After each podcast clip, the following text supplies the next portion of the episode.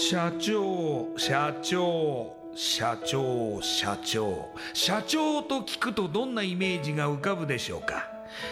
近寄りがたい偉い人それとも百戦錬磨？本当にそうでしょうか？社長は会社の顔。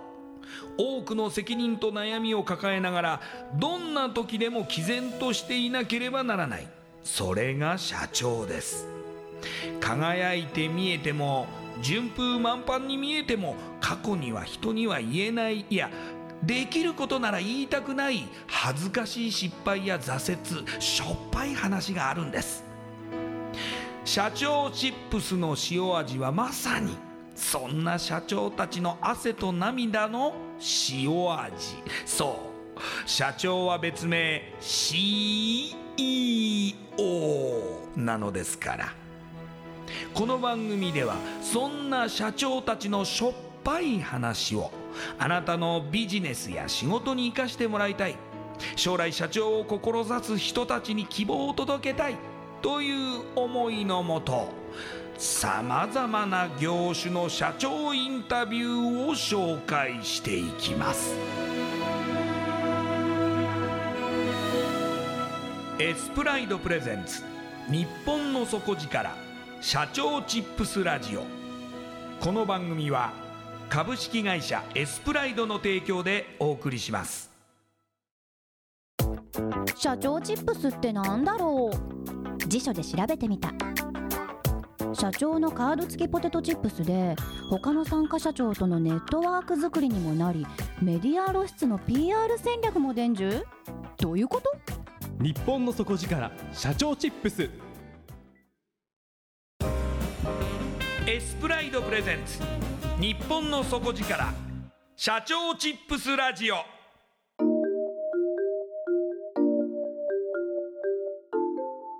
エスプライドプレゼンツ。日本の底力。社長チップスラジオ。こんばんは。社長応援ナビゲーターの西川真理子です。今夜のゲストは。株式会社ビデオマッチング。代表取締役。三井勝さんです。三井社長よろしくお願いします。よろしくお願いします。ではまずはじめに私の方から社長のプロフィールご紹介させてください。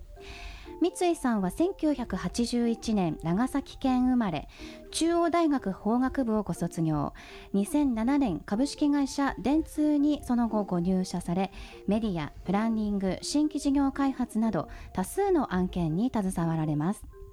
その後ベンチャー企業にて副業紹介サービスの統括責任者として従事され2018年独立。株式会社ビデオマッチングを創業されます。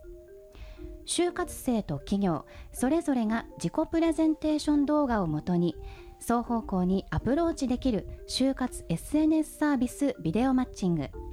そして安心して相談したい企業とその手助けをしたい地元出身者をつなぐ地元企業の課題解決サービス地元と仕事を展開中でいらっしゃいます。それではこの後三井社長の汗と涙の塩味エピソードに迫っていきましょう。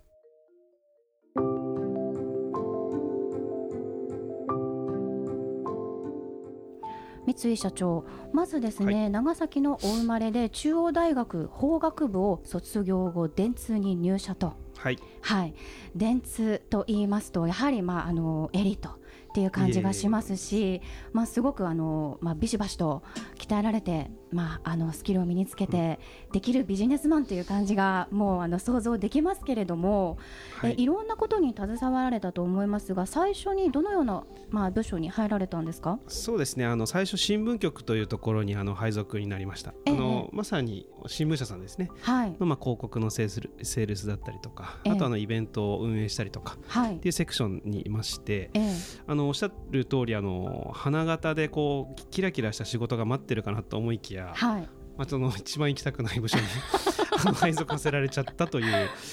のがあのスタートのあれですね。思い出ですね。電通の中でも新聞局といいますと、はい、まあ、やはりこう結構厳しい厳しいですね。っていう感じなんですね。はい。もう大体野球部、ラグビー部、アメフト部というまあ体育会の、はい、方々で、まあ、私よりも二回りぐらい体も大きい、まあ、先輩方が基本半分以上いるようなセクションですね、えー、三井社長も割とがっちりされている感じしますけれども。そうですね。まあでもあの私のがたいだとちっちゃい方ですね。非常に。そうですか、はい、もう見た感じ。そうです。もう見た感じ。あの規格外の 存在感たっぷりな感じの。はい、はい、多いですね。で新聞局というところに入られると、はい、その後どういう形で仕事を具体的にはされるような毎日のこうなんていうんですかね日々の仕事内容ってどういうものになるんですか、はい、そうですね。日々仕事内容は、まあ、基本あの私は新聞社の担当だったので、えその新聞社も地方紙さんですね。あの全国であのそれこそもう100年以上やられているあの例えば福岡だと西日本新聞という新聞があるんですけれども、はい、そういったまあ方々で東京支社の方々とあのクライアントさんに行って広告を売ったりとかあの例えば、まあ、福岡で何かイベントをやりたいクライアントさんのために企画書を作って、えー、とそれを提案に行ったりとかっていうのを、まあ、日中業務としてやっていました。でも基本的には夜はほぼ会食で、えーはい、ぱりあのそうですね。やっぱりこうメディアの、まあ、皆さんってあの私自身もそうなんですけれども飲むことでアルコール入れてこう垣根を、まあ、下げるというかあの円滑にコミュニケーションするっていう文化が私出身長崎なんですけど、はい、まあ、長崎もそういった、まあ、文化ありまして、はい、なのでまあその夜はそういったことで仕事をするっていうノミニケーションというか、えー、でやるのがほぼ毎日続くっていう感じではありました、ね、まあ、むしろそっちがメインぐらいそっちがメインですね、はい、でもそうやってまあ場所を作ってこう盛り上げて、はい、そのまあプロジェクト自体をまあ成功に導くっていうところが割と使命の一つだったりするんですかね、あのおっしゃる通りですね、はい、もうそこのためにあの日々体を鍛えるみたいなのがあってやっぱりあの3回4回のプレゼンテーションよりも1回の飲み会であのバチッと決まったりするんですよね、はい、なのでこうそれがこう成功体験として積み重なっていくとじゃあ飲みの段取りだったりとか、えー、じゃ誰にあのお酒をついて誰を楽しませたらいいかみたいなこう、まあ、自然と身についてきて、はい、まあ、今思うとそういうのがこうビジネスの今私がやってるビジネスの結構基本になってたりはします。えー、はいでもまさにその例えば、まあ、現場で学ぶこと、はい、今はもうないかもしれませんが、はい、その電通時代にこう身につけた飲み会での、まあ、パフォーマンス方法みたいなのももちろんあるんですかね？ありますね。あの例えばあの肘をですね、はい、180度横にピシッと張って、はい、あの雲流型と呼ばれる、ええ、あの型があるんですけれども。雲流型、雲流型という。であとあの逆に肘をですねあのグラスを持った状態で肘をこうあのつけとあそうです閉じて、はいはいはい、でそのお酒を飲む白縫い型っていうのがあったりとか。あとあのタレントの GACKT さんのようなフォームでこう、はい、頭をあの押さえながらグラスを持って飲む GACKT 飲みっていうのがあったりとか。あとこうそれを逆にしてジャガー飲みっていう車のジャガーのやったりとかあちょっとなんか鳥鳥のくちばしみたいな感じの、まあ、そういうのをこう覚えてでやっぱりその型が一通りこう身についてくるとちょっと応用して自みの型を作ってみたりとか 三井型っていうの三井型みたいなのちょっとあったりしました、ね、まあ、たただくるって回るっていうのだけなんですけど みたいなのをやっぱりこうやってまあ、こう少しこう何か硬い飲み会、まあ、仕事上の業務上の飲み会も少しこうプスッというものを入れて場を和ませるっていうのも、まあ、今思うと、まあ、教育だったんだろうなっていうのはありますね。当時はやはりそれも一つの,、まああのまあ、仲を良くするきっかけ作りっていう面では、まあ、重視されていたと。そうですね、はい、でも三井さんあの入られてすぐにその文化とか、はい、例えば仕事内容にも馴染めましたか、はいえっと馴染めませんでしたね。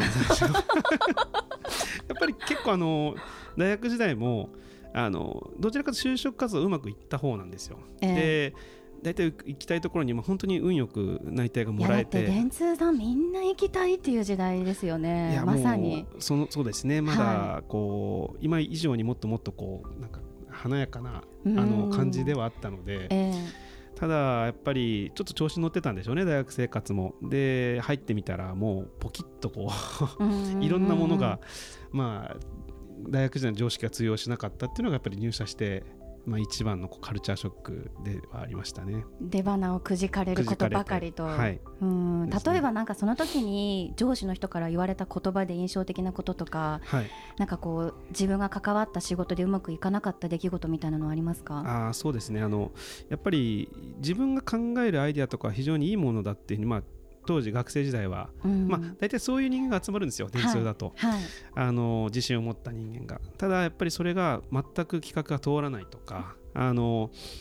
あのそれこそ1週間頑張ってひねってひねって考えたことがあっさりあのクライアントさんに切られちゃうとか。でもその上司に言われたのはやっぱりその自分が頑張ったかどうかは当然大事だけれども結局それを伝わってその、まあ、受け取った側の方の考えがお前にはないと。うんうんうんだからその仕事ってワンウェイだとダメでやっぱり自分が提案したことあの投げかけたことがきちんとちゃんとフィードバックされる。ないしはあの向こうにちゃんとこう必要とされるっていうところまで踏まえてあの仕事を考えろっていうのを言われて、えー、そこから結構やっぱりいろいろこうなんでしょうね。俺が俺がっていうのではなくて向こうが求めているものをやっぱり出したりとか、でとまあ、やっぱりその飲み会もなんか楽しくないと思ってたんですけどそういうことをやっぱり踏まえて飲み会に参加するとあこの場はやっぱりその偉い人がいてあの決定権者だからこの人を喜ばせなきゃいけないなっていうこう場の空気を読めるようになってきましたね、はい、そのそれ以降は。自分の,、まあその物差しだけではなくて、はい、あこの場でこうすることが会社にとって最終的にはその利益になったりとか事業が進んだりとかっていうその会社目線とかっていう感じのものの見方に移っていったと、うん、おっしゃる通りですね、はい、そこはもうその最初入社して1年目ですね。まさにこのあの1年間であの本当そこをガラッと変えてもらえたのは、えー、あの本当に今でも感謝してますね。はい、でもそうなってくるともう最前線で活躍するトップ営業マンみたいな形になってきますよね。そうまあそうですね、まあ、今思うとそうですね。あの会社からはある程度そういうふうにあの思ってもらえてたのかどうかわからないですけれども、えー、ただやっぱりあの特にメディアの地方紙さんからはですねあの三井がいてくれないと困るっていうのはやっぱりいろいろ言っていただいてあの最初本当嫌で嫌でしょうがなかった部署も、はい、やっぱりそういうふうに言ってもらえて自分の存在のする場所まあ、居場所がこう見えてくると居心地も良くなってきて、えー、あの結果的に8年いることになるんですけど。その一番行きたくなかった部署に8年、はい、8年？いましたね。あじゃあもう、あのー、仕事といえば、まあ、電通さんといえば三井さんみたいな形にまでなった。そうですね、まあ、新聞社の方からでも多少少しは思っていただけたのかなっていうのはいまだにやっぱり交流はずっと続いているので地方紙さんとはですね。はいでもその時の最初のやはり挫折を経験したからこそ、まあ、そこの、まあ、場所まで、まあ、到達できたっていうことになりますよね。ね。はい、だと思います。今考えれば。うん。その後電通には全体としては何年間トータルではいらっしゃったんですかね？はい、丸11年あ11年、はい、ではその新聞局の後は新しい部署に移動されたんですか、はい、はいあの新規事業を行うセクションに、ええ。ー、移りまして、はい、主にあの広告以外で何か新しいビジネスをしましょうというような、まあ、ミッションを持ったセクションですね、えー、はい、最初に三井社長が、まあ、企画された、まあ、新しい事業というとどういったものがあったんでしょうか、はい、えっと、最初はあの外国人の、えーまあ、日本に来ている訪日外国人ですね。あのこの方々の位置情報をスマートフォンで集計してまあ、例えばどういったルートで彼らがこう日本を旅行しているかみたいなデータを、まあ、自治体だったりとかクライアントさんにあのこうデータとして、まあ、コンサルティングしたりとか、まあ、レポートしたりとかっていうのをあのビジネスとしてやってました。あいきなりデータビジネスに。いきなりデータですね。もう分からないことだらけでしたね本当最初は、えー、はい。そうやって新規事業に関わっていく中で自分の中の、はい、例えばまあキャリアプランだったりとか、考え方みたいなものも変わっていったんですかね？変わりましたね。あのーやっぱり移動してあの今までやっぱり大企業さんあの本当にナショナルクライアントと呼ばれる大企業の方々との仕事が多かったんですがこの局に移動してからあの本当ベンチャー企業だったりあのそれこそ中小企業地方のきあののちっちゃいあの会社さんとの仕事が増えたんですね。であの本当考えられないぐらいのスピード感で皆さんやられてたりとかしてあのこっちが本当に追いつかないぐらいそれはもうあのある意味カルチャーショックで、ええ、なんかそこの方々のこの生き生きしてる感じを見てるとこれってちょっと自分もその環境に一回身を置いてみたいなっていうのが、あの電通の中ではなくて外部の方に、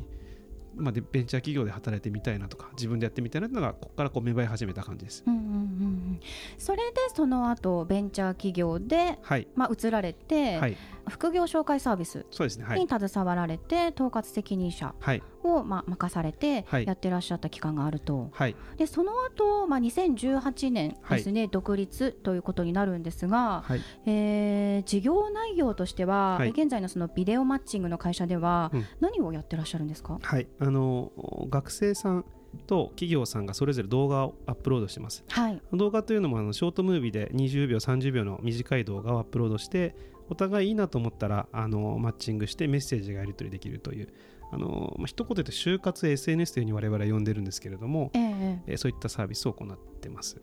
先ほどあの拝見させていただいたら、はい、すごく面白くてしかもものすごくコンパクトにまとまっているので短時間ですごくその人のことが分かりますよね。そうですね。はい。あのー、もう特に雰囲気って本当最初の数秒で決まるなと思ってまして、はい、あの雰囲気が悪いとかちょっとないなっていうフィーリングしない人だと1時間喋っても2時間喋ってもあんまり変わらなかったりするじゃないですか、はい、なんかその辺のこう直感とかこうエモーショナルな部分感情的な部分っていうのをこう大事にしたいなと思ってます。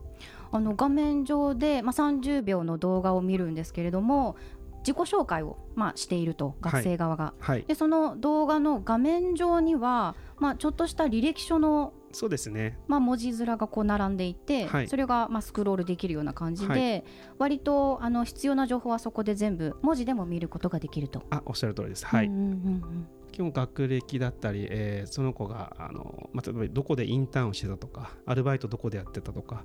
あのあとはそうですね、えー、スキルですね。英語が話せる、えー、例えばプログラミングのスキルがありますみたいなことも全てあの文字情報として補足できます。ただやっぱり企業と学生のマッチングこれは学生だけでもなくて求職者と企業全体に言える話なんですけれども、ええ、やっぱりあの採用の結局決め手って、まあ、あの合う合わないとか何かこうこの子を部下にしたいなとか一緒に働きたいな逆もしかりで学生からするとあこの先輩となんか働けると成長できそうだなみたいなところが結局最終的にあのエンゲージになるのでそこをこうアプリでなんとか世界として作っていきたいなっていう感じです。はい。逆に企業側はどういうまあシーンを学生に見せたらいいんですかね、はい、そうですね。あの本当に学生目線に立った動画をアップロードしていただきたいと思ってましてあの例えばもう極端に社長が話している内容ではなくその会社で働いている新卒の1年目の子だったりとか2年目すごい若い子ですね、えー、がどういう思いを考えてどういう思いで仕事に取り組んでいるかとか。あの要はその学生からすると自分ちょっと上のお兄さんがイメージしやすいんですよね、うん、社長が話すよりも。はい、はい。はい、そういうものをまあアップロードするとかあとはもう本当に人を映さずに今度はあのオフィスの環境こういう職場環境ですよっていう動画だったりとか、あのー、例えば会議をしている様子はこんなんですとかあとあの社食でミーティングもできる社食を映してみたりとかっていうその会社説明会ではあのなかなか見れない、えー、あの動画をアップロードしてもらいたいと思ってます。うん。こちらがそのアプリになるというふうに伺っていますけれども、い、つぐらいから利用できるんですか？はい、えっと、6月の今下旬来月ですね。来月6月の下旬に今予定をしてます。25、26あたりを今目指してやってます。はい、うんあのまマネタイズ方法といいますか、はい、そのどうやってこの例えば月額サービスなのか、まあ、利用側は、まあ、その利用すればいいんですかね、はい。あのまず学生さんからお金はいただきません、えっと、はい、お金は基本的には企業様からいただきます。で、えっと、動画をアップロードすること自体にあの企業さんからお金はもらわずアップロードをして、まあ、お互いその学生さんと企業さんあのマッチしてあのメッセージやり取りできるんですけどそのメッセージをやり取りできる段階で課金をしますなのであの動画アップロードしてそれはも掲載は無料なんですが学生さんから例えばリクエストが飛んできてで企業からもリクエストを返して、まあ、お互いマッチングした段階で、えー、1人1マッチングですね、はい、それが1マッチングだろうが100マッチングだろうが基本的に固定で、えー、5万円という定額の金額をいただく感じですね企業さんから。うんうんうん、あのー、一つ、はい、伺いたいのがビデオマッチングさん自身には例えば学生さんが出入りしたりとか、はい、例えば若い、まあ、あの働き手みたいな方がいらっしゃるわけですか？そうですね。あのインターンとかそういったアルバイトという文脈であの何人か学生さんはあの手伝っていただいてます、はい、じゃあやっぱりそういう学生から、まあ、常日頃意見を聞ける、はい、まあ、環境でもある、ね、わけですね。はいあの本当にやってみるあの価値があると思ったら採用します。意見は、はい、あそういう意味では、まあ、そのビデオマッチングという会社として考えても割とその学生目線は取り入れてる。取り入れてます。はい。三井社長も結構その学生に耳を傾けて採用している、はい、まあ、ことも結構多いんですか、もうめちゃくちゃ取り入れてますあのまた今日着てる私は白いシャツ着てるんですけれどもこれも、はい、あの学生さんから黒のシャツより白いシャツがいいんじゃないかってアドバイスで あのシャツの色まで、はい、もうもう自分のブランディングも全部あの他社のブランディングではい、もうすべて従うようにしてます。まあでも本当に現役の学生ですもんね。そうです。まあ彼らのまあ意見を重視して、はい、ビジネスにもまあまた三井社長のブランディングにもそうです。取り入れていらっしゃると。そうですね。うん、わあでも本当時代がまあ変わっているなっていうような、ね、まあ印象も今日のお話からすごく受けましたけれども。はいはい三井社長、まあ、あの2018年に起業されてますので、はい、まあ、これからっていう時だとは思いますが、まあ、これから本当にあの、まあ、学生就職しないで起業するという方も、まあ、バンバン出てくると思いますので、まあ、未来の起業家に向けてあのご自身の経験からアドバイスやメッセージを最後にいただきたいと思うのですがお願いできますか？はい。一番やっぱりあの大事だなと思うことはあの、まあ、起業というよりかはですねあのやっぱその自分がどういうふうに進むべきかっていうのをきちんとやっぱ自分の頭で考えてでそれをちゃんと実践してみると。で、当然自分だけでの力ではできないのでやっぱりいろんな人に助けてもらいながらやるんですけれどもあの本当に何が正解か本当に分からなかったりするので一番はやっぱりやってみるってことだと思います。本当にあの飛び込んでみると。であの私がやっぱり電通を辞めた時もそうですしあの、まあ、学生時代もそうなんですけれども結局その飛び込んでみたことでやっぱりあの誰かしらがこうやっぱりまた違うコミュニティができてくるんですよね。でそれのやっぱり連続でなんかこう思い込みがやっぱり一番良くないなと、うん、やっぱり人生つまんなそうにしてる人の大半がやっぱり思い込みだったり、まあ、飛び込んでない。あと、まあ、自分なんてっていうやっぱ結構割り切りがあったりとかして、ええそれは非常に良くないので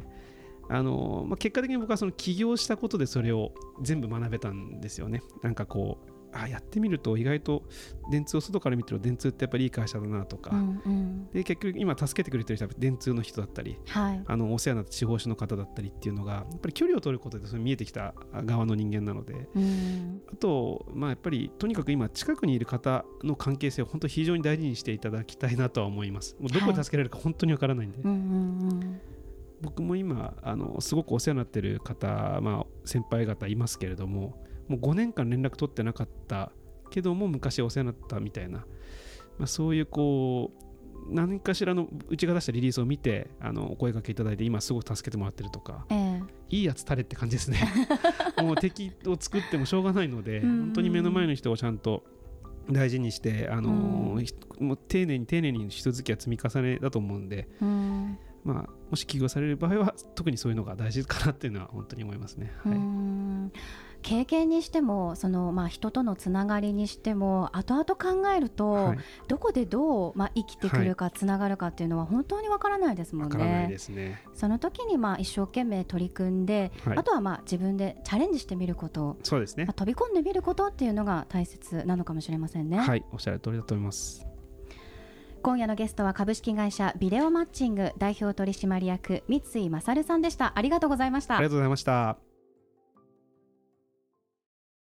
インパクトのある PR がしたいけどどうしたらいいのか？採用の時学生の印象に残せるようなものがあればな。社長同士のつながりを作りたいんですけど。社長さん悩んでいませんか？その悩み解決しましょう。日本の底力社長チップス。